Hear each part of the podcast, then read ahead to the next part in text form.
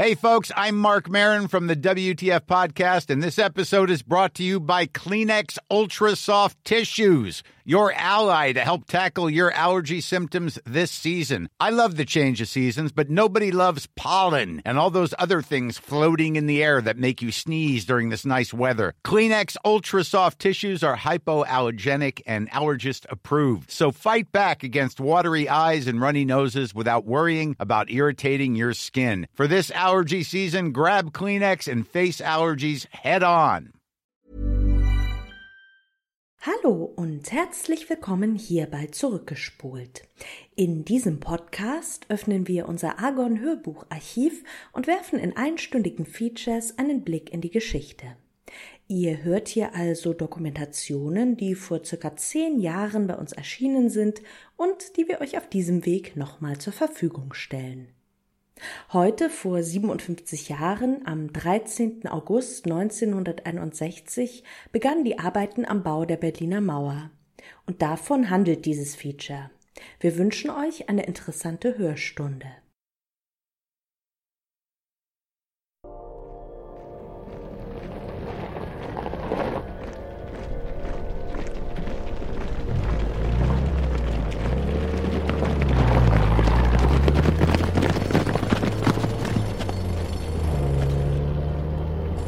Gegen 1 Uhr erloschen am 13. August 1961 die Lichter an der Berliner Sektorengrenze. Stiefeltritte und Kommandorufe hallten durch leere Straßen und Bahnhofshallen. Zugverbindungen wurden unterbrochen, Straßen aufgerissen. Polizei- und Armeeeinheiten sowie Angehörige der freiwilligen Kampftruppen der SED und der Stadtsicherheit zogen Stacheldraht und legten Betonschwellen, um den Grenzverkehr von Ostberlin und der DDR nach Westberlin zu unterbinden. Wer sich an jenem Sommersonntag aus dem Ostteil der Stadt auf den Weg machte, um im Wannsee zu baden oder im Zoo spazieren zu gehen, wurde von bewaffneten Uniformierten zurückgewiesen. Die Erklärung, ein Beschluss des Ministerrates der DDR vom Vortag, konnten die Ostberliner im neuen Deutschland lesen.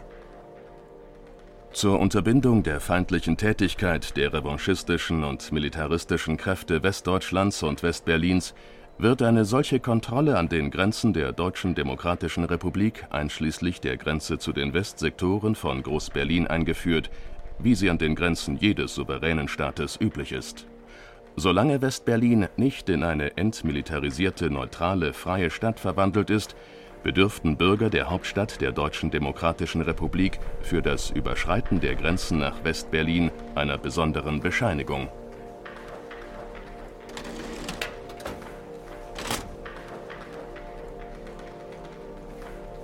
Die Berliner Mauer. Dicht gemacht und aufgesprengt.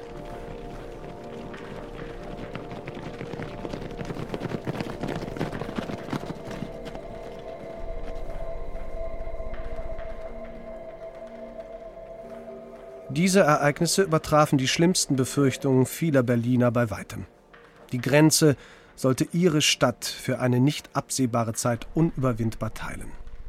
Dabei hatte der Staatsratsvorsitzende der DDR, Walter Ulbricht, erst knapp 2 Monate zuvor auf einer Pressekonferenz beteuert: Niemand hat die Absicht, eine Mauer zu errichten. Auf die Nachricht von der Grenzschließung reagierten zahlreiche Menschen auf beiden Seiten der Stadt zunächst eher ungläubig als ernsthaft beunruhigt. Zu unfassbar erschien ihnen die Vorstellung einer dauerhaften Unterbrechung von Verkehrsverbindungen und privaten Kontakten zwischen Ost und West. Aber ich muss ehrlich sagen, wir haben das nicht so sehr ernst genommen. Wir haben gedacht, das geht ja gar nicht. Eine Stadt so vollkommen abzuriegeln, dass keiner mehr hinüber oder herüber kann, das kann ja nicht funktionieren. So die Berliner, ja, wie man so sagt, Kodrigkeit, dass man gesagt hat, einmal die Alliierten werden uns ja nicht im Stich lassen. Wir haben die Blockade überlebt. Wir haben den 17. Juni wieder hinbekommen. Also diesmal werden auch die Alliierten den Stacheldraht wieder wegschieben. Und das wird ein paar Tage dauern und dann wird es sich normalisieren. Bloß leider haben wir dann feststellen müssen, dass es sich nicht normalisierte, sondern dass man drüben dann anfing mit dem Bauen. Hohlblocksteine und so, und dass sich von den Westalliierten nichts tat. Nach dem Ende des Zweiten Weltkrieges war Berlin immer wieder ins Blickfeld der Weltpolitik geraten. die von den Siegermächten in 4 Sektoren aufgeteilte Ruinenstadt prägte nicht nur das Bild des zerstörten Nachkriegsdeutschlands, hier verlief die Schnittstelle zweier rivalisierender politischer Systeme. Es begann die Zeit des Kalten Krieges, der 1948 mit der fast einjährigen Blockade Westberlins durch die Sowjetunion zu einer ersten großen Krise führte. Berlin war zu einer Frontstadt geworden, zum Spielball im Kampf zwischen Ost und West. Am 9. September 1949 forderte der Berliner Oberbürgermeister Ernst Reuter die Westmächte auf, Berlin und seine Bevölkerung nicht zur Verhandlungsmasse politischer Interessen werden zu lassen. Ihr Völker der Welt, ihr Völker in Amerika, in England, in Frankreich, in Italien, schaut auf diese Stadt und erkennt, dass ihr diese Stadt und dieses Volk nicht preisgeben dürft, nicht preisgeben könnt. Auch mit Gründung der beiden deutschen Staaten im Jahre 1949 blieb der Vier-Mächte-Status Berlins erhalten, zumindest auf dem Papier. In der Praxis hatte West-Berlin fast den Status eines Bundeslandes, der BRD. Ost-Berlin wurde gar zur Hauptstadt der DDR erklärt. Schon 1945 war die Demarkationslinie zwischen Ost- und West-Berlin teilweise gesichert worden. 1946 hatte die sowjetische Militäradministration damit angefangen, systematisch eine Grenzpolizei aufzubauen, die 1952 dem Ministerium für Staatssicherheit übergeben wurde. Die innerdeutsche Grenze durfte fortan nur noch mit sogenannten Interzonenpässen an vorgesehenen Kontrollpunkten passiert werden. Schutz- und Sperrzonen wurden eingerichtet, sowie ein 10 Meter breiter Kontrollstreifen. In einer Verordnung des Ministeriums für Staatssicherheit vom Mai 1952 heißt es: Die Überschreitung des 10 Meter Kontrollstreifens ist für alle Personen verboten. Personen, die versuchen, den Kontrollstreifen in Richtung der Deutschen Demokratischen Republik oder Westdeutschland zu überschreiten, werden von den Grenzstreifen festgenommen. Bei Nichtbefolgung der Anordnung der Grenzstreifen wird von der Waffe Gebrauch gemacht. Bereits 1949 hatte es die ersten Todesschüsse an der deutsch-deutschen Grenze gegeben. Seit Gründung der beiden deutschen Staaten hatte eine Fluchtbewegung von Ost nach West eingesetzt, die sogenannte Abstimmung mit den Füßen, die 1953 ihren Höhepunkt erreichte. In diesem Jahr verließen über 330.000 Menschen die DDR. Facharbeiter, die vom rapide einsetzenden Wirtschaftswachstum in der Bundesrepublik profitieren wollten, intellektuelle und religiös gebundene Menschen, die nicht gewillt waren, sich den Dogmen des stalinistisch geprägten Staatssozialismus zu beugen, Ärzte und Akademiker, deren Kinder im Arbeiter- und Bauernstaat nicht zum Studium zugelassen wurden oder sich in der BRD eine bessere Zukunft versprachen. Mein Vater war Pfarrer und Arzt, Theologe und Mediziner. Und wir waren also christlich eingestuft, das ist logisch. Und das waren potenzielle Feinde des Staates, die ja also keineswegs mit einem kommunistischen Staat also konform gehen konnten nach der Meinung der Herrschenden. Renate Wernig-Schneider wollte in den 50er Jahren an der Ostberliner Humboldt-Universität Medizin studieren. Und ich wurde also als Nichtarbeiter und Bauernkind schon mal mit dem Abitur 1 abgelehnt zum Studium. Und da mein Vater in der Zeit, 1956, als Arzt arbeitete und Ärzte sehr knapp waren, hat er erreicht, dass er intervenieren konnte und sagte, wenn Sie meiner Tochter keinen Studienplatz geben, verlasse ich mit meiner Familie die DDR, dass sie in einem anderen Staat studieren kann, haben sie mich sofort zum Studium zugelassen. In der zweiten Hälfte der 50er Jahre gelang es der DDR-Regierung, den Flüchtlingsstrom etwas einzudämmen. Auch im Osten Deutschlands war ein bescheidener wirtschaftlicher Aufschwung spürbar. Zudem wurde nun auch strafrechtlich gegen Flüchtlinge und Fluchthelfer vorgegangen. Dennoch litt das Land unter einem erheblichen Fachkräftemangel. Bis zum Ende der 50er Jahre hatten bereits über 3 Millionen Menschen das Land verlassen. Und mit dem Wirtschaftsboom in der Bundesrepublik stiegen Anfang der 60er Jahre auch wieder die Flüchtlingszahlen. Die haben bis Mitte der 50er Jahre im Westen immer noch eine relativ hohe Arbeitslosigkeit gehabt und das dreht sich jetzt um. Der Historiker Gerhard Selter arbeitet im Dokumentationszentrum Berliner Mauer. Die Wirtschaft zieht an und Arbeitskräfte werden benötigt. Das heißt, dass Flüchtlinge oder Menschen aus der DDR im Westen eine ganz andere Perspektive haben. Im März 1961 soll Walter Ulbricht auf der Tagung der Warschauer Paktstaaten zum ersten Mal die Idee vorgetragen haben, den Flüchtlingsstrom in Berlin durch Stacheldraht zu stoppen. Doch Chruschtschow hatte zu diesem Zeitpunkt noch kein Interesse am Bau einer Berliner Mauer. Westberlin war für den sowjetischen Parteichef ein Pfahl im Fleische des Sozialismus. Chruschtschow hatte eigentlich weniger das Problem, die Fluchtbewegung zu stoppen, sondern eher das Souveränitätsproblem der DDR zu lösen. Also West-Berlin mitten in der DDR liegt geografisch, lag, und es gab keinen Friedensvertrag mit Deutschland, mit den beiden entstehenden oder existierenden deutschen Staaten, je nachdem wie man es sehen möchte. Und der Plan sah ja vor, einen Friedensvertrag abzuschließen und darüber West-Berlin aus dem Verbund mit Westdeutschland herauszulösen, was weder die Bundesregierung noch die Westmächte sich natürlich gewünscht haben. Anfang 1961 kam es zu einem Treffen zwischen Chruschtschow und dem neu ernannten US-Präsidenten Kennedy, bei dem der Kreml-Chef versuchte, durch massive Einschüchterungen seine Interessen in Berlin durchzusetzen. Kennedy hielt dagegen und erklärte, dass die Amerikaner sich nicht aus West-Berlin vertreiben ließen, weil die Stadt für die Sicherheit Westdeutschlands und Westeuropas von wesentlicher Bedeutung sei. Chruschtschow kündigte daraufhin einen separaten Friedensvertrag mit der DDR an und drohte den Westmächten sogar mit Krieg, falls sie die Souveränität des ostdeutschen Staates verletzen und ihre Militäreinheiten nicht aus Berlin zurückziehen sollten.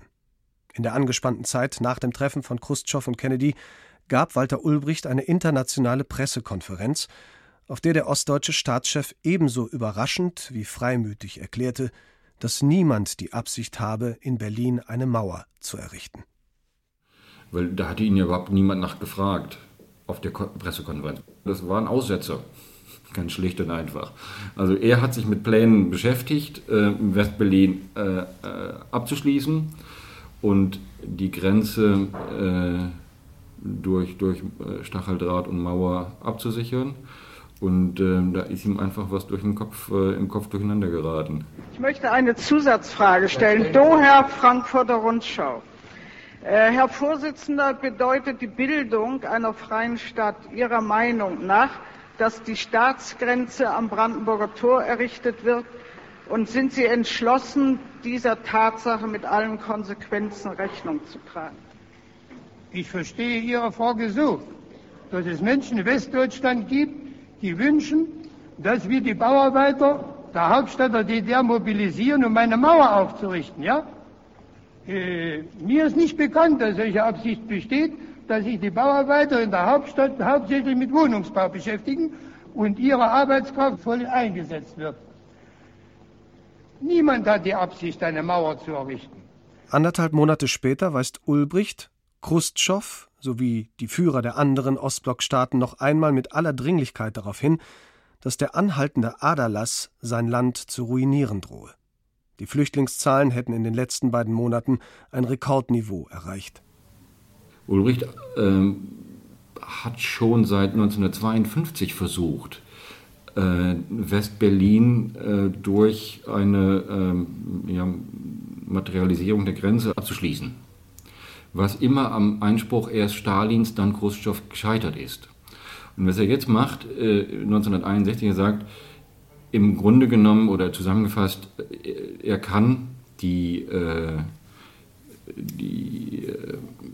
Vereinbarungen im RGW-Kontext nicht einhalten, weil ihm so viele Leute weglaufen.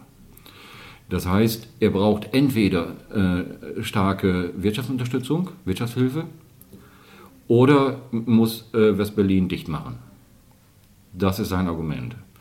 Und das wird ja dann auf der Konferenz der Parteiführer vom 3. bis 5. August auch diskutiert. Und da gibt es dann sehr schnell Meinungen der anderen Staaten des Ostblocks oder der Parteiführer, die sagen, wir haben, Deutschland hat den Krieg verloren. Wir haben den Krieg nicht gewonnen und unter den Deutschen gelitten, damit wir die jetzt aufpäppeln.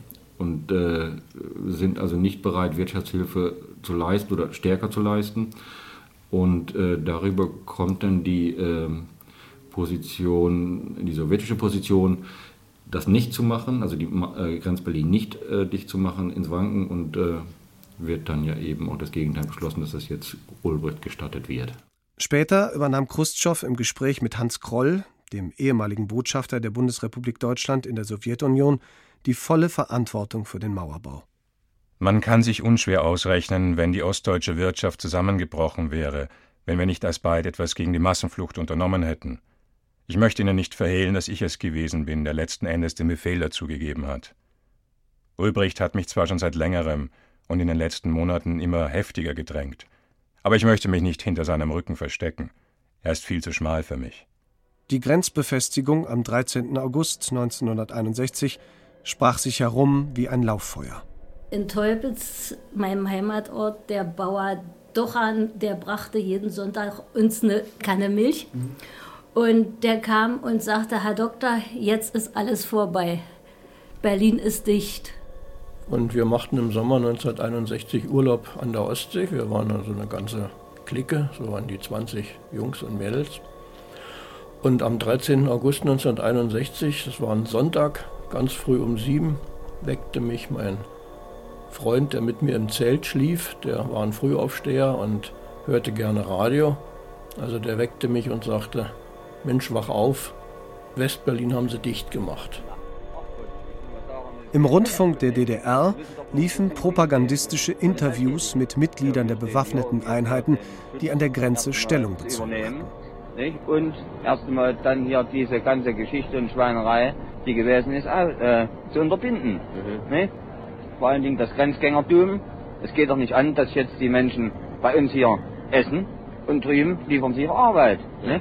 Also mit anderen Worten, Sie stehen hier, um Ruhe und Sicherheit für die Arbeit unserer Bevölkerung zu gewährleisten. Da werden wir auch immer stehen. Von da an hat manch einer, der bis dahin noch unentschlossen war, ob er geht oder nicht geht, viele auch aus Verantwortung und sagten, wir können doch nicht alle. Mit dem Tag dieses Mauerbaus und dann mit den Folgen, wie man sah, wie sich das verhärtete, da waren also potenziell so viele, die die DDR verlassen wollten wie vorher oder noch mehr. Und es änderte sich einfach auch das Verhalten der Leute in der DDR. Die begannen sich natürlich anzupassen und wussten, sie haben ja keine Alternative mehr. Ich hatte ja einen Studienplatz und habe versucht, mich politisch so wenig wie möglich zu engagieren, also sprich mich zu drücken, wo es immer nur ging. Joachim Neumann war am 13. August 22 Jahre alt und studierte Bauingenieurswesen in Cottbus. Jedes Wochenende besuchte er seine Eltern in Berlin-Köpenick. Viele seiner Freunde studierten in West-Berlin. Er selbst hatte bis dahin noch nicht daran gedacht, in den Westen zu gehen. Als denn das Semester wieder anfing, im September 61 war das wohl, da merkte ich sofort, dass jetzt an der Uni ein anderer Wind wehte. Also unser Marxismus-Leninismus-Dozent, der sagte gleich in der ersten Vorlesung, jetzt geht's anders lang. Wer jetzt nicht spurt, fliegt raus. Jetzt haben wir die Schlupflöcher dicht gemacht und jetzt werden wir schon die Schraube etwas näher anziehen. Da wurde mir klar, dass es also nicht mehr so weitergeht wie bisher. Im Westteil der Stadt traf sich am 13. August der Senat zu einer Sondersitzung. Danach trat der regierende Bürgermeister Willy Brandt vor die Mikrofone. Die vom Ulbricht-Regime auf Aufforderung der Warschauer Paktstaaten verfügten und eingeleiteten Maßnahmen zur Abriegelung der Sowjetzone und des Sowjetsektors von West-Berlin sind ein empörendes Unrecht. Sie bedeuten, dass mitten durch Berlin nicht nur eine Art Staatsgrenze, sondern die Sperrwand eines Konzentrationslagers gezogen wird. Auch wenn die Überwindung der Sperrwand eine lebensgefährliche Angelegenheit war, nutzten unzählige Ostberliner in den folgenden Wochen und Monaten jede Lücke, um nach West-Berlin zu gelangen. Günter Malchow wohnte und arbeitete damals als Krankenpfleger im Lazarus-Krankenhaus, das sich auf der Westseite der Bernauer Straße befand. Täglich behandelte er Verletzte, die aus den Fenstern der Häuser auf der im Osten gelegenen Straßenseite sprangen oder sich an den Glasscherben, mit der die Mauer des angrenzenden Sophienfriedhofs gesichert werden sollte, die Hände aufgeschnitten hatten. Bald wurden auch Menschen eingeliefert, für die er nichts mehr tun konnte. Da sieht man hinten, die hat ja ihr Bettzeug aus dem Fenster geworfen, in der Hoffnung, wenn sie draufspringt, das trägt, aber Bettfedern tragen ja schlecht. Und deswegen war sie dann auch tödlich verunglückt und kam zu uns ins Krankenhaus. Die Frieda Schulz, die 77-Jährige, das ist ja das bekannte Bild, was durch den Medien, Fernsehen überall ging, die da aus dem ersten Stock versucht, ins Sprungtuch zu springen. Oben versucht man sie wieder reinzuziehen. Unten sind junge Westberliner, die sie an den Beinen runterziehen, also die das dann auch geschafft hat. Und solche Sachen. Und Bernd Lünser, der vom Dach gesprungen ist, aber leider 4 Meter zu weit neben dem Sprungtuch aufkam. Nur 11 Tage nach der Grenzbefestigung, die zum Mauerbau führte, fiel der erste Todesschuss. Der 24-jährige gelernte Maßschneider Günter Littfin, der in Ostberlin gewohnt und in einem Westberliner Modeatelier gearbeitet hatte, versuchte am Humboldthafen durch die Spree nach Westberlin zu gelangen. Die Maschinenpistolensalve eines Transportpolizisten tötete den Flüchtenden. Während man sich in Westberlin über die Erschießung des wehrlosen Flüchtlings empörte, diffamierte das SED-Regime das Opfer in seinem Zentralorgan Neues Deutschland. Was die Versuche betrifft, aus solchem Gesindel Helden zu machen, so ist uns dieses Verfahren bekannt. Als der Zuhälter Horst Wessel bei der Ausübung seines nicht ungefährlichen Berufs zu Tode kam, wurde er zum geeigneten Opfer narzisstischer Heldenverehrung. Warum also soll der Homosexuelle mit dem Spitznamen Puppe, der in den Humboldthafen sprang, nicht zum Heros der Frontstadt werden? Jeder soll Helden haben, die er wert ist. Von West-Berlin aus konnte man in jenen Tagen nur tatenlos zusehen, wie der Stacheldraht nach und nach durch eine Mauer ersetzt wurde. Die USA demonstrierte zwar durch ihre Entsendung des Vizepräsidenten Johnson und des Armeegenerals Clay sowie 1500 amerikanischer Soldaten Verbundenheit und Stärke. Eine massive Intervention gegen den Mauerbau blieb jedoch aus. Es war Kalter Krieg und es war Hochzeit des Kalten Krieges und es gab ein Schutzversprechen, das in der Bevölkerung wie so oft etwas anders aufgefasst wurde, als es gemeint war. Das Schutzversprechen galt tatsächlich nur für West-Berlin, sowohl der Amerikaner als auch der anderen Westalliierten. Aber man hat natürlich gedacht, sowas lassen die nicht durchgehen und das war ein Irrtum. Mhm. Deshalb gab es richtig Protestdemonstrationen in der Zeit auch. Die Situation ist ja auch für die Bevölkerung natürlich eine ganz andere als für die Politiker. Das ist natürlich erstens ein großer Schock. Also die meisten Berliner haben damit nicht gerechnet. Und dann ist man hilflos. Also es ist etwas, wo man absolut hilflos ist, nichts machen kann. Und die eventuell was machen könnten, tun es nicht. Entsprechend war natürlich die Verbitterung. Und da war man natürlich wütend, Hilflosigkeit, ja, dass man war ja hier getrennt, denn die Familie, also die Verwandtschaft meiner Frau, die lebten ja alle drüben in Ostberlin. Und die konnten wir ja nun schlagartig nicht mehr besuchen. Cousins, Cousinen konnten wir auch nicht mehr besuchen. Also man war verbittert und die Hilflosigkeit. Und dann ging es natürlich los mit den Leuten, die dann eben versucht haben, Zeichen zu geben. Also Bernauer Straße, die Krankenhausmauer, also die Begrenzungsmauer vom Krankenhaus, diente denn dazu, dass eben Leute oben aufgestiegen sind mit Zetteln, Plakaten und haben versucht, zum Friedhof rüber, zum Sophienfriedhof zu signalisieren, sich mit Angehörigen irgendwie auszutauschen. Aber die Grenzer, anfangs ja auch Polizei noch, haben drüben auf dem Friedhof dann die Leute zurückgedrängt. Es wurde immer mehr nach hinten verschoben. Telefonkontakt ist sehr schwer möglich gewesen. Es gab keine direkten Telefonverbindungen mehr, schon seit den 50er Jahren. Das heißt, man kann sich dann nur noch schreiben. Das betrifft ja alles, alle möglichen, sagen wir, Verlobte, die, deshalb gibt es ja hier an der Bernauer Straße dann die Bilder, wo die sich brieflich verabreden, um sich zuzuwinken, also Freunde, Bekannte, Verwandte in den beiden Stadthälften, was dann ja auch recht schnell unterbunden wird.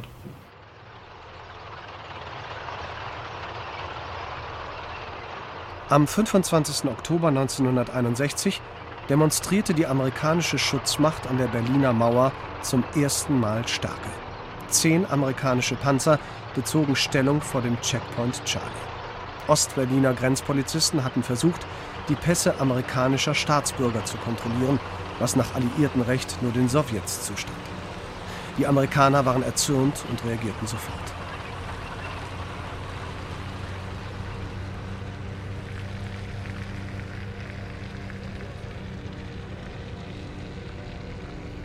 Auf der Gegenseite wurden sowjetische Panzer in gleicher Anzahl positioniert.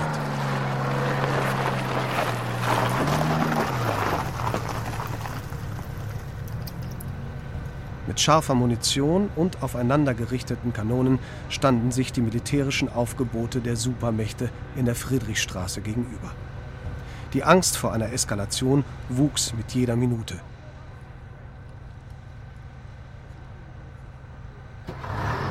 Nach 16 Stunden zogen sich erst die sowjetischen, dann die amerikanischen Panzer wieder zurück.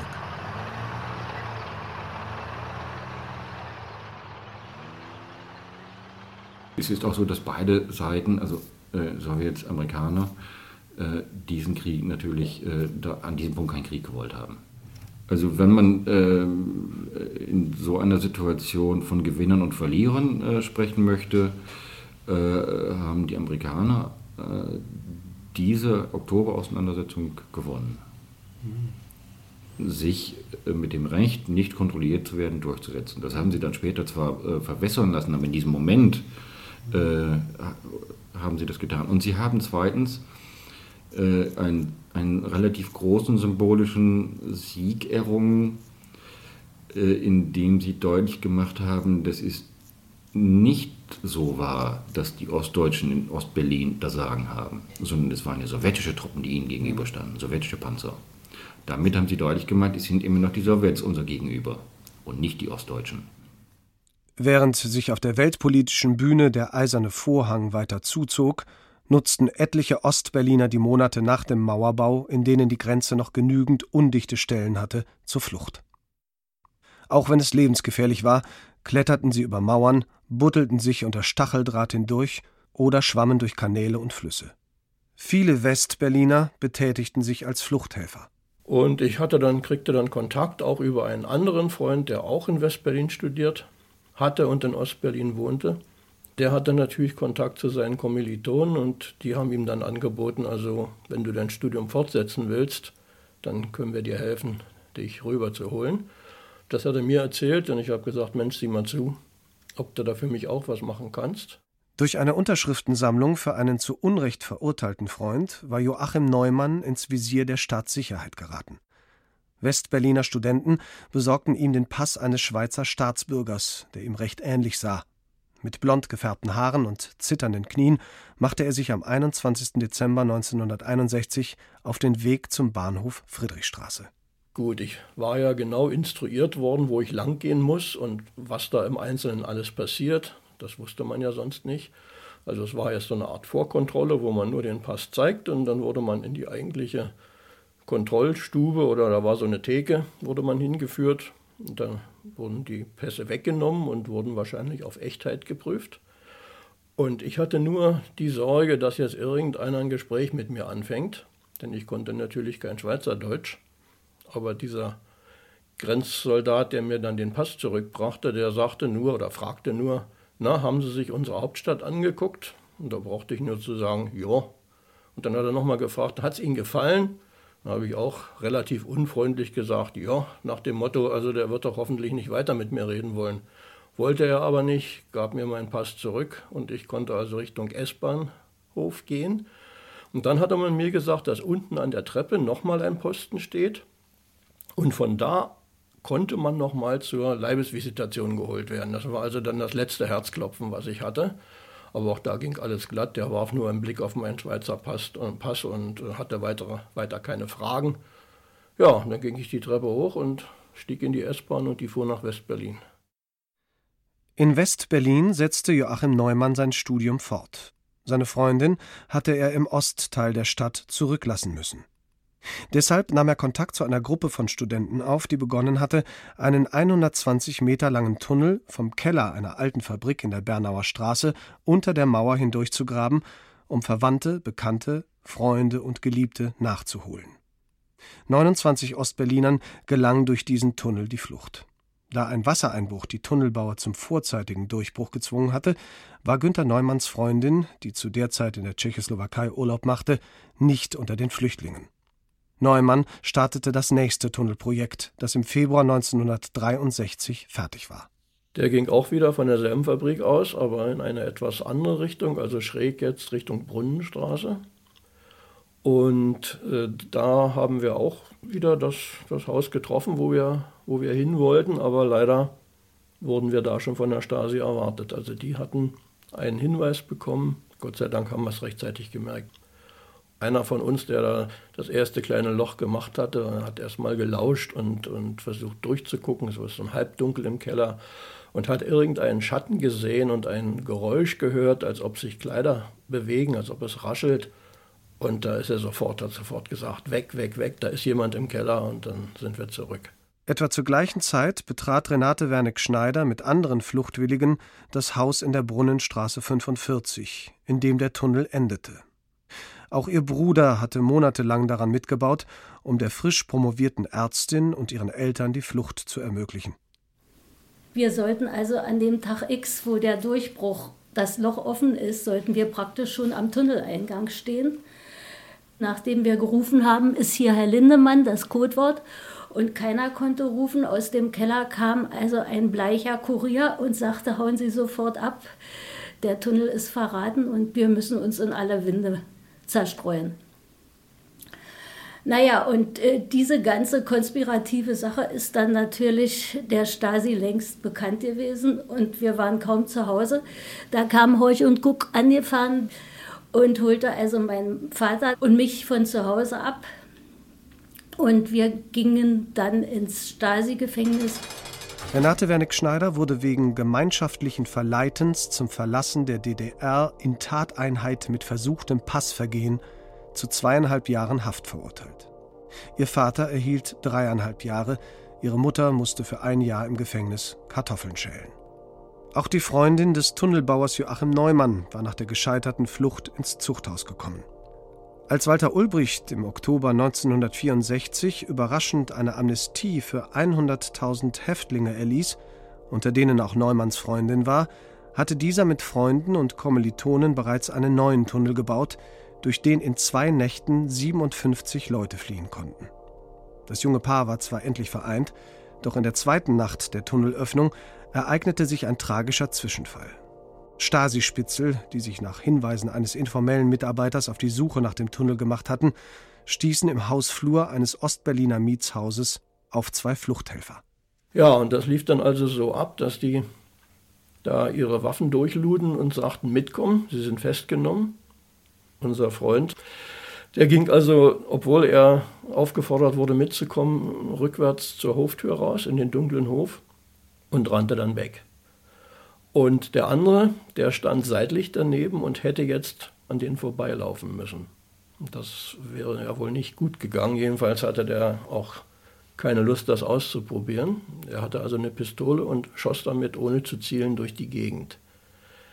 Wie wir dann später wissen, hat er den Grenzsoldaten in der Schulter getroffen und der stürzte zu Boden. Einer der Stasi-Leute schrie dann zurückschießen und wir hörten nur Schüsse. Wir sind in das Loch gesprungen und sind so schnell wir konnten zurückgerobbt und haben erst am anderen Tag aus den Nachrichten erfahren, dass so ein Grenzsoldat zu Tode gekommen ist. Und natürlich haben die DDR-Behörden sofort behauptet, dass wir, also die Fluchthelfer, ihn erschossen hätten. Erst in den 90er Jahren stellte sich nach Einsicht der Stasi-Akten heraus, dass der Grenzsoldat Egon Schulz von einer Pistolenkugel des Fluchthelfers zwar in der Schulter getroffen worden war, die tödlichen Kugeln jedoch aus der Maschinenpistole eines anderen Grenzsoldaten stammten. Den Fluchthelfer Christian Z. hat die entlastende Nachricht nicht mehr erreicht. Er war bereits in den 80er Jahren gestorben, mit der schweren Last, einen Menschen getötet zu haben. Auch die anderen Tunnelbauer wurden über Jahrzehnte von Schuldgefühlen gequält. Es hatte für mich auch insofern Konsequenzen oder für uns alle, dass niemand von uns in die DDR fahren durfte oder die Transitwege benutzen oder selbst in die damaligen Ostblockländer. Das haben wir auch nicht gemacht und wie wir später dann erfahren haben, war das auch ganz richtig, denn es lag also in all diesen Ländern, ob das jetzt Ungarn oder Bulgarien oder sonst ein Land war, ein internationaler Haftbefehl gegen uns alle vor, wegen Mord. 1963 handelte die Bundesregierung mit der stets devisenklammen DDR Freikaufsmodalitäten für politische Häftlinge aus. Gegen harte D-Mark war die DDR-Regierung bereit, jährlich bis zu 1500 ausreisewillige Inhaftierte in den Westen zu entlassen. Die Verhandlungen führte der Ostberliner Anwalt Wolfgang Vogel. Trotz der vereinbarten Vertraulichkeiten waren Renate Wernig-Schneider, die nach 2 Jahren im Gefängnis 1965 auf Bewährung freigekommen war und seitdem als Kinderärztin arbeitete, die Freikaufsregelungen zu Ohren gekommen.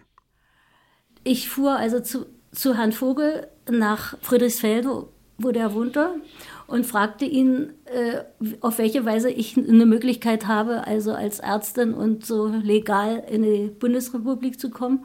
Und da sagte er, also er sieht keine. Ärzte sind nach wie vor knapp. Ich sollte nur darüber nachdenken, wenn ich mich noch mal einsperren ließe. Dann sähe er eine Möglichkeit, mir zu helfen. Renate Wernig-Schneider wagte erneut die Flucht. Diesmal besorgte ihr Bruder in West-Berlin einen bundesrepublikanischen Pass, ausgestellt auf ihren Namen, mit dem sie über Bulgarien in die Türkei kommen sollte. Der westdeutsche Fluchthelfer, der ihr die Pässe brachte, wurde ihr späterer Ehemann. Vorerst führte jedoch ein schlecht gefälschter Einreisestempel zu einer weiteren Festnahme. Ich war erst in Warna im Untersuchungsgefängnis und dann wurde ich nach Sofia gebracht. Und in Sofia im Stasi-Gefängnis war ich ein paar Wochen und da hatte ich einen speziellen Freund, der hieß Herr Dimitrov, der hasste mich wie die Pest, wie ich also als junge Ärztin und dieser schöne Staat und wie ich da so denken konnte, dass ich dieses schöne Land DDR verlasse. Und der sagte also zu mir beim Abschied in Sofia, und ich werde sorgen dafür, dass Sie kommen nie zusammen. Dann habe ich dem Herrn Dimitrov gesagt, und Sie kriegen von mir noch mal eine Heiratsanzeige. Zurück in der DDR wurde Renate Wernig-Schneider im Dezember 1967 zu 3,5 Jahren Zuchthaus wegen Verbindung zu verbrecherischen Organisationen in Tateinheit mit versuchtem illegalen Verlassen der DDR verurteilt. Zur Verbüßung der Haftstrafe brachte man sie in das berüchtigte Frauengefängnis Hoheneck, wo sie als Kinderärztin eine Zelle mit Kindesmörderinnen teilen und Bettwäsche am Band nähen musste. Und eines Morgens kam dann jemand an mein Nähband und sagte zu mir, kommen Sie mal mit, im besten Sächsisch, Sie gehen auf Transport. Dann wurde ich mit einem konfiszierten großen BMW der Stasi nach Karl-Marx-Stadt, damals heute Chemnitz, gebracht. Dann wurde blitzschnell mein Koffer geholt mit der ganzen Sommergarderobe von Bulgarien. Und 2 Stasi-Offiziere, natürlich in Zivil, die fuhren mit mir Richtung Herleshausen, Einzelaktion, ganz allein. In Herleshausen auf dem Parkplatz mussten wir warten. Und dann kam also ein Auto mit Herrn Vogel, dem Rechtsanwalt, und Herrn Stange, der Westberliner Rechtsanwalt, der diese ganzen Freikäufe, die diese managten. Und Vogel und Stange nahmen mich in ihr Auto. Die machten den Kofferraum auf und da war hinten ein großer Blumenstrauß von meinen Eltern und ein kleiner Koffer mit sämtlichen Papieren, die man so braucht, Staatsexamen und Abi. Und dann fuhren die mich nach Bebra an den Grenzübergang. Da sollte ich wieder einen Moment warten und eine Cola trinken. Dann kam ein schwarzes Auto von der Bundesregierung angefahren. Und da stiegen schwarze Leute aus und die gingen an mir vorüber. Und da war so eine Tür halb offen. Herr Vogel, also der ging mit denen in einen Nebenraum und in dem Nebenraum war ein Koffer voll Geld geöffnet. Und ich habe also 100.000 Mark gekostet, so ein Koffer voll Geld. Außerdem hat sich später noch in Königs Wusterhausen ein entlassener Spion gerühmt. Er sei also für eine Ärztin aus Rangsdorf, eine Kinderärztin, sei er ausgetauscht worden. Ich habe also insgesamt 100.000 Mark und einen Spion gekostet. 3 Monate später heiratete Renate Wernig-Schneider in Westberlin ihren ehemaligen Fluchthelfer aus Bulgarien. Ein Hochzeitsfoto schickte sie an den bulgarischen Untersuchungsrichter Dimitrow in Sofia. Es gab ein Affentheater. Der Herr Dimitrow hat zu Herrn Honecker gefunkt, wie denn das sein kann, wenn Häftlinge, die sie ihnen rüberschicken, warm empfohlen, wenn die also plötzlich aus dem Westen ihnen eine Karte schicken.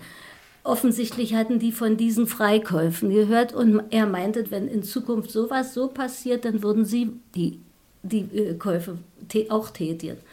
Und ich hatte natürlich Stillschweigen gelobt und wurde also in den Grunewald zitiert, wo der besagte Herr Vogel und dann noch ein schwedischer Diplomat mich also maßregelten, wie ich also so etwas machen konnte, dass ich da alle weiteren Freikäufe damit also vielleicht geblockt hätte. Aber die Freikäufe, die gingen danach erst ganz richtig los. Nach Schließung der Sektorengrenze war die Sicherung der insgesamt 156 Kilometer langen Berliner Mauer Aufgabe der Grenztruppen, die dem Verteidigungsministerium unterstanden. Das bedeutete vor allem Grenzsicherung nach innen, also die Verhinderung von Fluchten aus der DDR, notfalls mit der Schusswaffe. Als 1962 die Wehrpflicht eingeführt wurde, standen ganz normale Wehrpflichtige zwischen 18 und 26 Jahre alt mit der Waffe in der Hand an der Mauer und hatten den Auftrag, Flüchtlinge, die auf andere Weise nicht zu stoppen waren, gnadenlos niederzuschießen. Auch wenn es einen offiziellen Schießbefehl angeblich nicht gegeben haben soll, verkündete beispielsweise Erich Honecker auf einer Tagung des Nationalen Verteidigungsrates im Jahre 1974: Es muss angestrebt werden, dass Grenzdurchbrüche überhaupt nicht zugelassen werden. Überall muss ein einwandfreies Schussfeld gewährleistet werden. Nach wie vor muss von der Schusswaffe rücksichtslos Gebrauch gemacht werden. Und es sind die Genossen, die die Schusswaffe erfolgreich angewandt haben, zu belobigen. Es gibt nicht den einen Schießbefehl, der immer und ewig gegolten hat, sondern es gibt verschiedene Anweisungen und Befehle, die an Eindeutigkeit tatsächlich nicht zu wünschen übrig gelassen haben. Gerade in der ersten Zeit sind es ja nicht nur Anweisungen, sondern dazu kommen intensive politische Indoktrination von höchster Ebene zum Teil. Also Leute aus dem Politbüro fahren zu den Grenzeinheiten und verlangen ihnen zum Beispiel auch Unterschriften ab. Die müssen sich schriftlich bereit erklären, dass sie schießen. Und sie können sich auch den Druck auf diese Grenzer dann vorstellen, der da ausgeübt werden muss. Also das war schon jedem aufs Deutlichste klar gemacht worden, was von ihm erwartet wurde.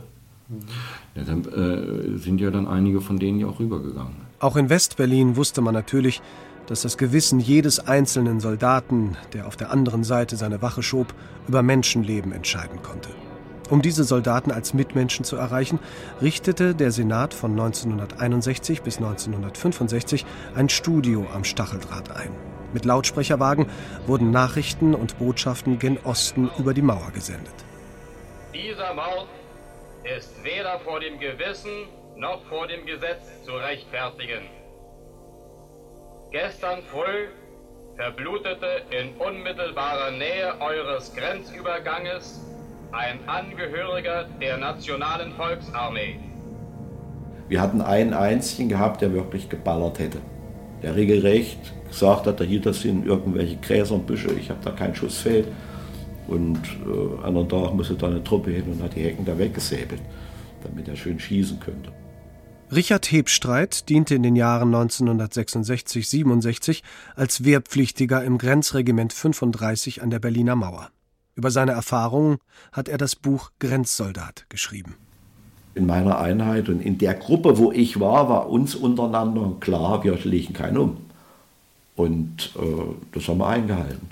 Und wir konnten schießen und es gab da auch Situationen. Also der eine Kamerad von mir, der hat schlicht und einfach was geballert, als er drüben war. Ja, das ganze Magazin leer geschossen. Der saß praktisch auf der Mauerkrone drauf, wo er ihn gesehen hat. Und da haben aber schon die Postentürme rechts und links schon Dauerfeuer geschossen. Und der musste auch schießen. Ne? Aber wie gesagt, na, hat er halt, und dann ist ihm mal nicht weiter viel passiert. Er ist dann strafversetzt worden nach Streghans und hat ein schönes Leben gehabt. Braucht nicht mehr in der Kälte da draußen rumzurammeln. Wie Richard Hebstreit, der im thüringischen Bad Salzungen aufgewachsen ist, kamen die Grenzsoldaten an der Berliner Mauer grundsätzlich nicht aus Berlin. Auch auf einige andere Kriterien wurde bei der Auswahl geachtet.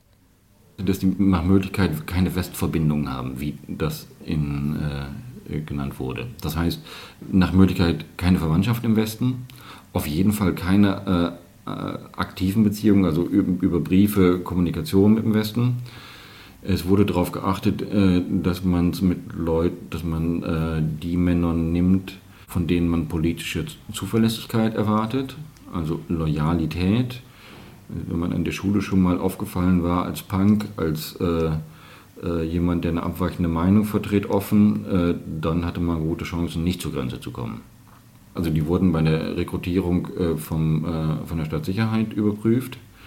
Dann wurden sie also wenn sie schon in den Grenztruppen waren, eingeteilt in Kategorien, je nach erwarteter politischer Zuverlässigkeit, nach politischer Loyalität. Um die Soldaten der Grenzeinheiten von sogenannten gegnerischen Einflüssen abzuschirmen, war es ihnen strengstens untersagt, Westmedien zu hören oder zu sehen, woran sich allerdings nur wenige gehalten haben.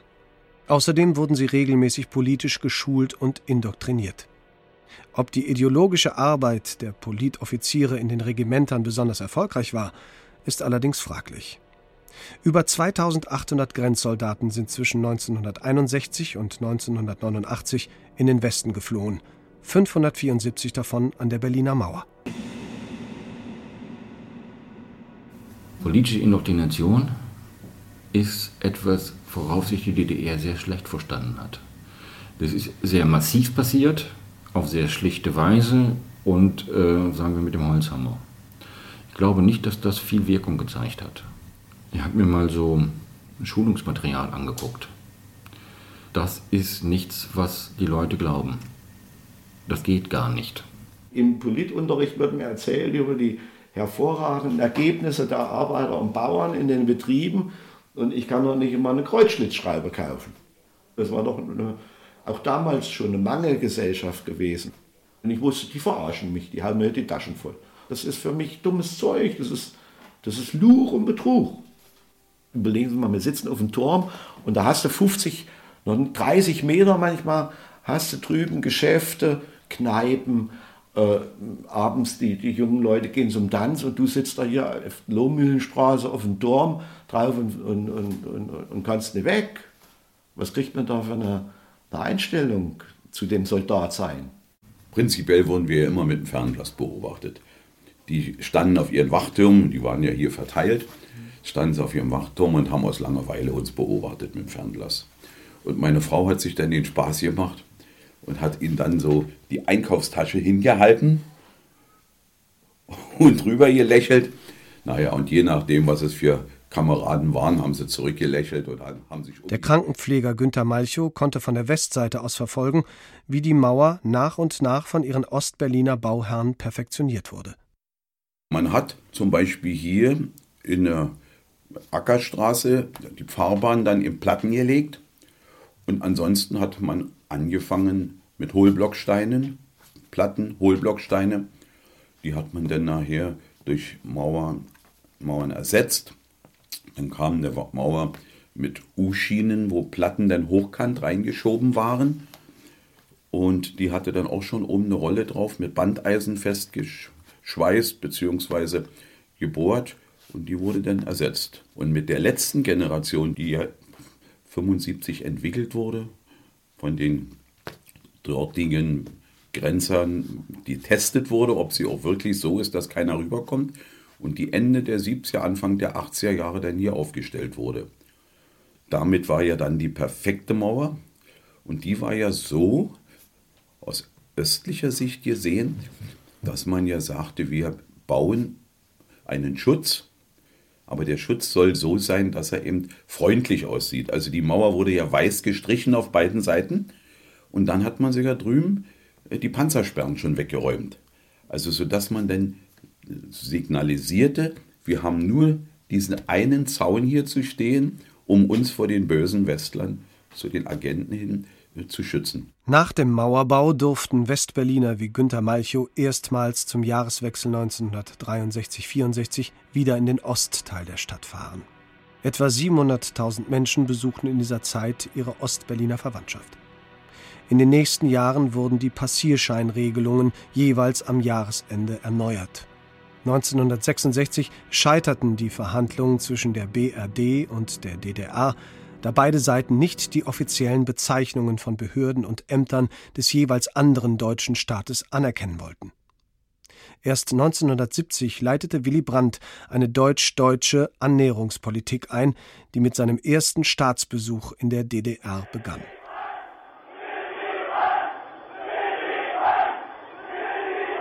Der verbesserte Grenzverkehr, der setzte ja dann erst nach 1973 ein, als dann die mit Willy Brandt und Egon Bahr die Verträge waren.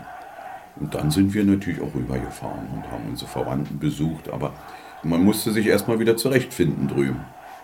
Dann haben wir uns eben die Verwandten abgeholt und naja, dann hat man auch versucht, uns so gut es ging irgendwie drüben was zu zeigen, beziehungsweise was Traditions war.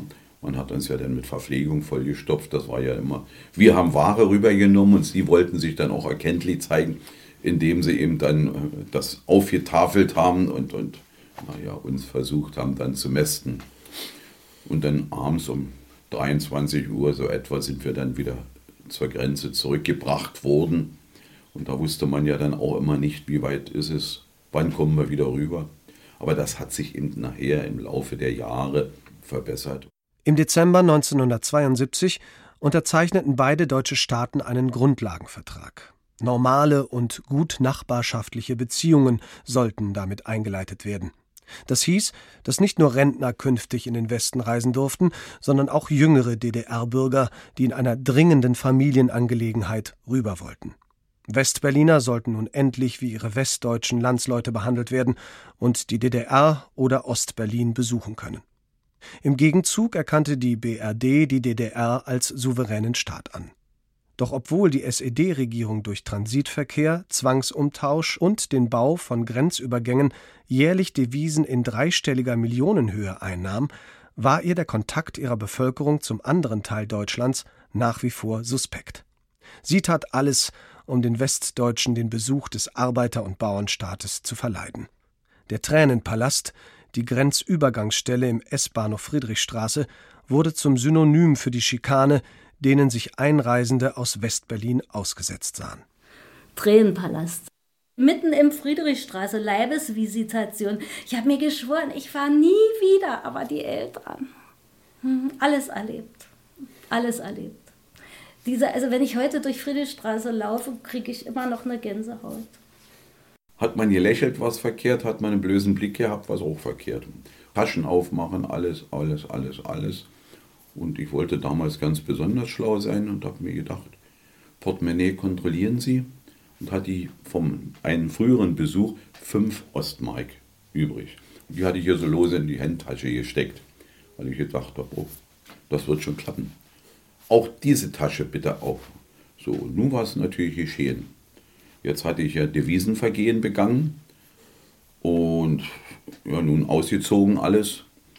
Und nun hatte ich mich schon gesehen, dass ich drüben Schlafquartier bekomme. Und er hat mich dann belehrt. Ich weiß nicht, wie lange. Und irgendwann hat er dann gesagt, also nun wissen Sie es, Sie können das Geld an der Grenze in die vom Roten Kreuz, da so eine Sparbüchse stecken oder eben auf der Bank deponieren. Ich sage, um 23 Uhr hat keine Bank auf. Ja, dann machen Sie eine Spende. Nun, nachdem er mich genug belehrt hatte, hat er mich aufgefordert, alles wieder einzupacken. Und nun habe ich die Ostmark liegen lassen. Und nun war er ganz böse. Ob seine Währung nichts wert ist, dass ich die achtlos so liegen lasse. Die Uniformierten an den Grenzübergangsstellen in Berlin gehörten der Abteilung 6 des Ministeriums für Staatssicherheit an. Sie waren darin ausgebildet, den Westberlinern das Passieren der Grenze zur Hauptstadt der DDR so unangenehm wie möglich zu machen. Die Uniformen, die sie trugen, sollte eine Zugehörigkeit zu den Grenztruppen suggerieren. Ich habe eben nun inzwischen viele Westberliner kennengelernt und die dachten alle, wir sind eben durchgeknallte Ostzonenkiller, die auf alles ballern. Und wenn ich dann erzählt habe, oder wenn die erzählt haben, wie sie gemaßregelt wurden, wenn sie durch diese Kontrollpassierpunkte gefahren sind und so, und sind da geschuhriegelt worden und mussten stundenlang warten und das und so, wo ich dann gesagt habe, die haben eine Grenzuniform angehabt, die waren keine Grenze, das war Ministerium für Staatssicherheit, fertig, alle, die dort waren. Es gab zwar die auf den Posten oben auf den Türmen saßen, das waren Grenzsoldaten, die haben da oben gesessen, haben den ganzen Tag zum Fenster rausgeguckt und haben sich gelangweilt. Nach Ulbrichts Tod und Honeckers Amtsantritt im Mai 1971 herrschte eine Art Tauwetterperiode. In dieser Zeit wurde der Grundlagenvertrag mit der BRD abgeschlossen, die KSZE-Schlussakte in Helsinki mit einem Bekenntnis zur Einhaltung der Menschenrechte unterzeichnet und die DDR als Mitglied in die UNO aufgenommen. Auch innenpolitisch gab es Grund zur Hoffnung. Honeckers Wirtschafts- und Sozialprogramm schien einen bescheidenen Aufschwung einzuleiten, der mit einer gewissen Liberalisierung einherging. Zeitkritische Stücke von Heiner Müller und Volker Braun standen auf den Spielplänen der Theater. Stimmen, die innenpolitische Widersprüche ansprachen, waren bald nicht mehr zu überhören. 1976 reagierte die Staatsführung auf den oppositionellen Druck mit massiven Verboten, die in die Ausbürgerung des Liedermachers Wolf Biermann gipfelte. Ich möchte Ihnen mitteilen, dass ich diese schändliche und schädliche Ausbürgerung nicht hinnehme. Und Sie sollen wissen, dass die wachsende Solidarität von Sozialisten und Kommunisten, von Gewerkschaftern, von Arbeitern und Intellektuellen in Ost und West es inzwischen gar nicht mehr als so aussichtslos erscheinen lässt, dass die Führer der DDR ihre panische Maßnahme zurücknehmen werden. Es wäre für mich wie für mein Land besser. Doch der Albtraum war noch lange nicht vorbei. In den 80er Jahren fiel die DDR in eine starke wirtschaftliche Depression. Ein Milliardenkredit der Bundesrepublik führte zum Abbau der Selbstschussanlagen an der deutsch-deutschen Grenze und zur Ausreise von über 20.000 Ausreisewilligen auf legalem Weg. Eine Flut von Ausreiseanträgen folgte. Viele der nach dem Mauerbau geborenen Menschen, die nun erwachsen wurden, konnten sich nicht vorstellen, ihr ganzes Leben hinter Stacheldraht zu verbringen. Nach der Stationierung von russischen Mittelstreckenraketen in Ost- und amerikanischen in Westdeutschland verhärteten sich wieder die Fronten. Daran, dass die Mauer in absehbarer Zeit fallen würde, glaubte niemand in dieser Zeit. Man war weiterhin böse und hilflos. Aber man hat dann gesagt, man muss irgendwie das versuchen, mit der Mauer zu leben. Also wir müssen sie nicht lieben, bloß sie ignorieren und nicht achten, ist auch verkehrt. Also man hat versucht, sich so eben zurechtzufinden und zu sagen, also wir können es halt nicht ändern, also müssen wir jetzt das Beste draus machen.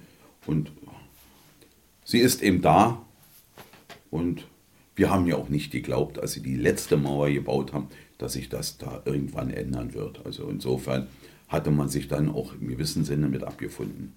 Im Sommer 1989 gab es den ersten Riss im Eisernen Vorhang. Ungarn öffnete seine Grenze zu Österreich, eine Folge von Michail Gorbatschows Glasnost-Politik. Der KPdSU-Vorsitzende hatte 4 Jahre zuvor in der Sowjetunion Reformen eingeleitet und den verbündeten Staaten signalisiert, dass es nun an der Zeit sei, ihr Recht auf Selbstständigkeit wahrzunehmen. Zehntausende von DDR-Bürgern flüchteten über Ungarn nach Österreich. Die störrische Weigerung der DDR-Regierung, den Reformprozess mitzuvollziehen, führte im September 1989 zu einer Massenflucht. In Warschau und Prag stürmten Ostdeutsche die Botschaften der Bundesrepublik, um ihre Ausreise in den Westen zu erzwingen. Honecker und seine Genossen hatten keine andere Wahl, als einzulenken. Ihre Macht war in ihren Grundfesten erschüttert. So konnte der Außenminister der BRD, Hans-Dietrich Genscher, den seit Tagen und Wochen unter Strapazen in der Prager Botschaft ausharrenden Ausreisewilligen verkünden: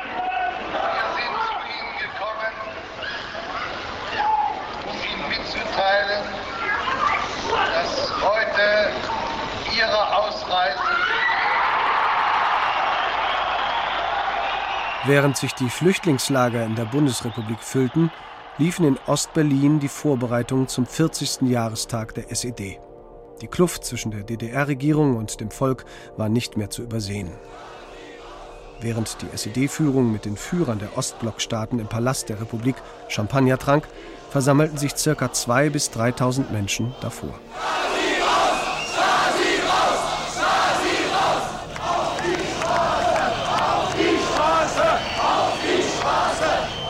Die größte Demonstration seit dem 17. Juni 1953 wurde in den Nachtstunden brutal niedergeknüppelt. Doch die Tage von Honecker und Co. waren gezählt. Bald gingen auch in Leipzig und in anderen Städten der DDR die Menschen auf die Straße. Trotz teilweise militanten Vorgehens wirkten die Polizei und Sicherheitskräfte angesichts der wachsenden Zahl von Demonstranten hilflos. Honecker war am Ende.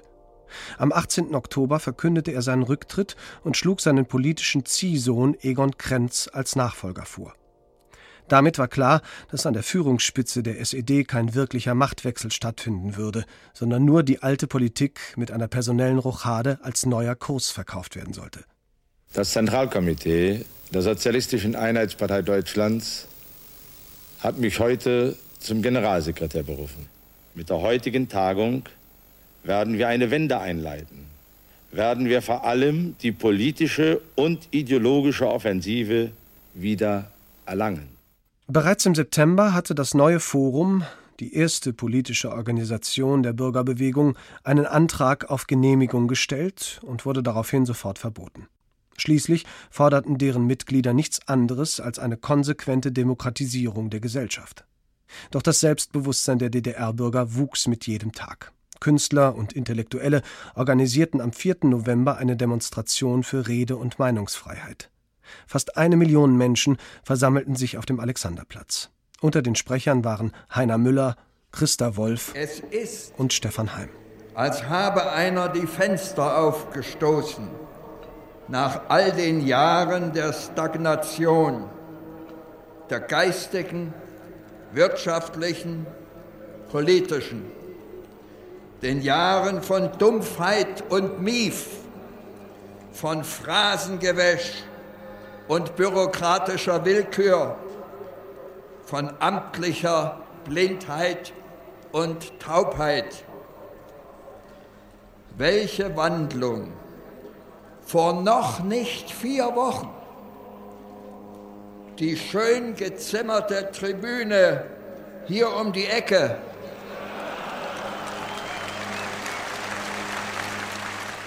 Auch der äußere Druck auf die Regierung der DDR wuchs.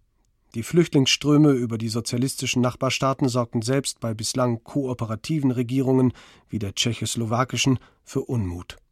Über Nacht arbeiteten SED-Funktionäre eine neue Reiseverordnung aus, nach der die ständige Ausreise in die BRD sowie Besuchsreisen bis zu 1 Monat geregelt werden sollten.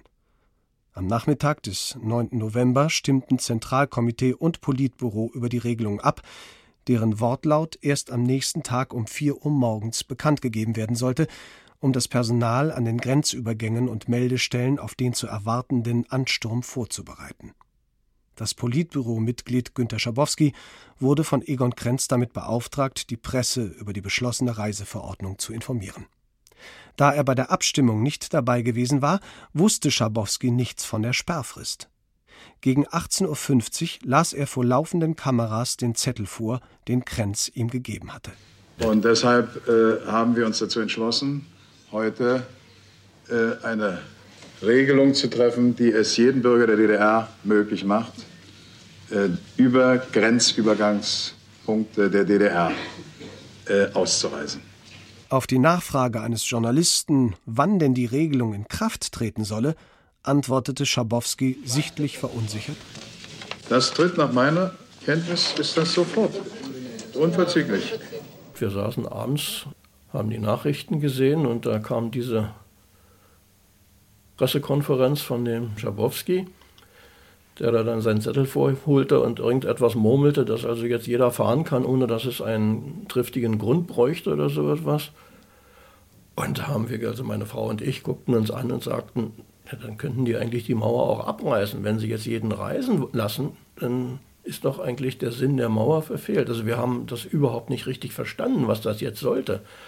Dann haben wir noch eine Weile ferngesehen und war aber nichts. Und so gegen 10 oder halb 11 haben wir nochmal rumgeschaltet und da stand irgendein Reporter irgendwo in Berlin an einem Grenzübergang. Es war aber nicht die Bornholmer Straße, also der gute Mann muss dann irgendwo falsch gestanden haben und sagte, ja, also hier ist alles ruhig, es ist nichts und so weiter. Und dann haben wir gesagt, na gut, dann gehen wir jetzt mal schlafen. Tor auf, Tor auf, Tor auf, Tor auf, Tor auf! An der Grenzübergangsstelle Bornholmer Straße im Bezirk Prenzlauer Berg versammelten sich Tausende von DDR-Bürgern, die die Verkündung des Politbüro-Mitglieds Schabowski wörtlich genommen hatten. Trabis und Wartburgs reihten sich aneinander. Die Grenzposten fühlten sich von ihren Vorgesetzten im Stich gelassen und klammerten sich hilflos an eine bürokratische Abfertigungsprozedur, bei der sie die Ausweise der wenigen Durchgelassenen ungültig stempelten. Als die Situation zu eskalieren drohte, ließ der leitende Offizier gegen 23.30 Uhr resigniert die Tore öffnen. Die Zeit der Mächtigen und ihrer Befehlsempfänger war ein für allemal vorbei.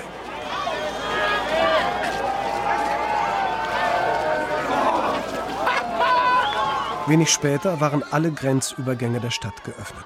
Wildfremde Menschen aus Ost und West lagen sich in den Armen. Das Öl-Benzin-Gemisch der Zweitaktermotoren verpestete die Luft Westberliner Straßen. Doch daran störte sich in diesen Tagen und Wochen noch niemand. Im Gegenteil. Jeder Trabi wurde als Symbol des Mauerfalls mit Beifall empfangen.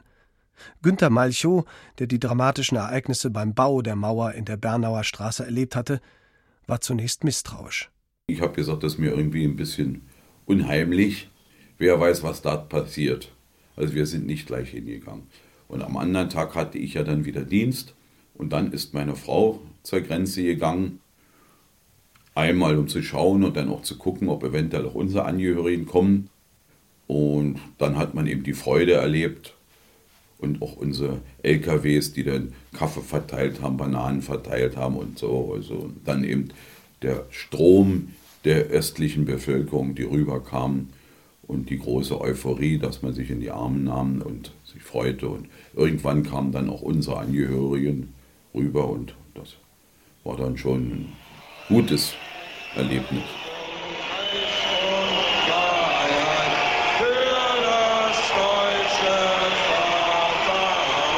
Während die einen schon davon träumten, dass nun endlich zusammenwachsen würde, was zusammengehörte, hatten andere schon damit begonnen, abzureißen, was sie störte. Die Mauer vor dem Brandenburger Tor wurde von den ersten Mauerspechten mit Meißeln bearbeitet, bis DDR-Grenztruppen in Zusammenarbeit mit Westberliner Polizisten das ungeliebte Bauwerk zurückeroberten. Doch jeder wusste, dass mit dem Mauerfall auch der Machtapparat der SED zusammengebrochen war. Die Kinder des Sozialismus stürmten die Westberliner Banken, um sich ihr Begrüßungsgeld abzuholen. Ende November legte Bundeskanzler Kohl seinen 10-Punkte-Plan zur Wiedervereinigung vor. Aus den Rufen der Leipziger Montagsdemonstranten »Wir sind das Volk« wurde bald »Wir sind ein Volk! Wir sind ein Volk! Wir sind ein Volk! Wir sind ein Volk!« Hier in der Bernauer Straße gab es ja keine Geschäfte mehr. Die einzigsten Geschäfte waren oben Bernauer Ecke Brunnenstraße. Aber die waren auch nicht in Betrieb, vermietet, weil es war ja tot hier unten, es lebte ja niemand. Und mit Öffnung der Mauer waren die sofort besetzt, belegt und wurden Artikel verkauft, so um die 100 D-Mark. Denn die Ostler, die rüberkamen, kriegten ja ihr Begrüßungsgeld und da hat man dann schon gleich versucht, ihnen das Begrüßungsgeld wieder abzunehmen. Man wollte den Leuten helfen und hat sie ermahnt, kaufen Sie nicht hier, gehen Sie 100 Meter weiter, da ist der Artikel wesentlich billiger. Und dann stellte sich schon heraus, dummer Ossi, schlauer Wessi. Ihr wollt uns schon wieder hier über den Mund fahren. Silvester 1989 feierten die Berliner mit ihren Gästen am geöffneten Brandenburger Tor die Wiedervereinigung ihrer Stadt. Die Berliner Mauer war vor über 28 Jahren zum Symbol der Teilung geworden. Sie stand für ein System, das sich und seine Bevölkerung einmauern musste, um zu überleben. Mehr als 130 Menschen sind bei dem Versuch, sie zu überwinden, ums Leben gekommen. Jetzt war sie, in kleine Stücke zerteilt, zum beliebten Geschenkartikel geworden. Die Menschen tanzten auf ihren Resten. Nach der Wiedervereinigung am 3. Oktober 1990 wurden ihre Erbauer und deren Helfer vor bundesdeutsche Gerichte gestellt. Die Mauer selbst war aus der zusammenwachsenden Stadt so gründlich entfernt worden, dass ihr Verlauf heute kaum noch zu erahnen ist. Die hatten sofort drüben Rasenflächen angelegt, die Anlagen begrünt, bepflanzt, und man stand da und wusste nicht, wo es war. Denn das ging ja damals rasant. Im Frühjahr 1990 hat man ja dann die Mauer abgebaut vom Osten. Sie wurde ja geschreddert, zum Teil für den Straßenbau oder aber eben auf Auktionen international verkauft.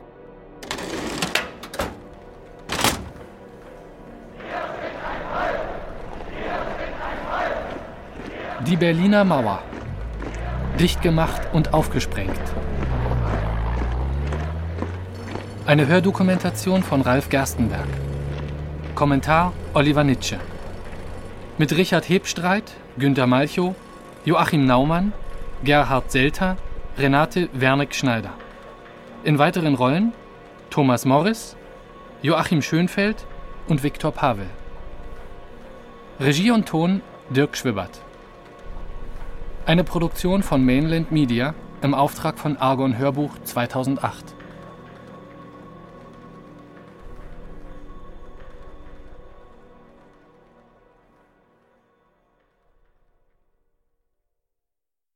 Wenn euch das Thema noch weiter interessiert, dann hört doch auch mal in unsere Folge zur Flucht aus der DDR rein. Ihr findet sie entweder in eurem Podcast-Feed oder auf unserer Website unter podcast.argon-verlag.de. In der nächsten Woche geht es um die Modeschöpferin Coco Chanel. Wenn ihr mögt, gebt uns doch eine Bewertung bei iTunes und Co. Wir würden uns sehr freuen. Wir sind auch sehr gespannt, wie euch der Podcast gefällt.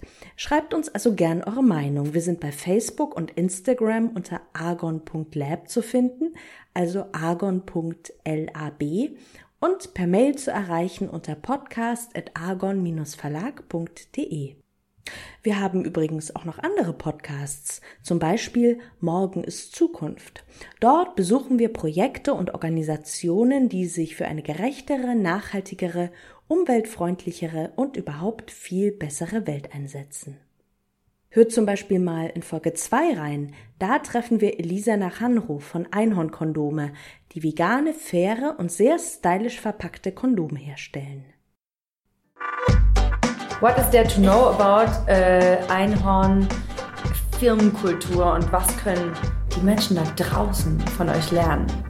Wir sind ein Social Business oder wir sind ein Unternehmen. Geil, wie deine Stimme sich findet. Wir sind Social Business. Social Business, ja. Entweder man gehört zu den Guten, aber dann darf man irgendwie auch nicht lustig sein oder ja. Ich weiß auch nicht. Stimmt, das ist immer eine sehr ernsthafte Angelegenheit, ja, genau. Die Gute zu sein. Und stimmt. Hippies haben keinen Humor normalerweise. Das ändert ihr total. Ja. Das alles findet ihr unter podcast.argon-verlag.de oder aber in der Podcast-App eurer Wahl. Na dann, macht's gut und bis zur nächsten Woche.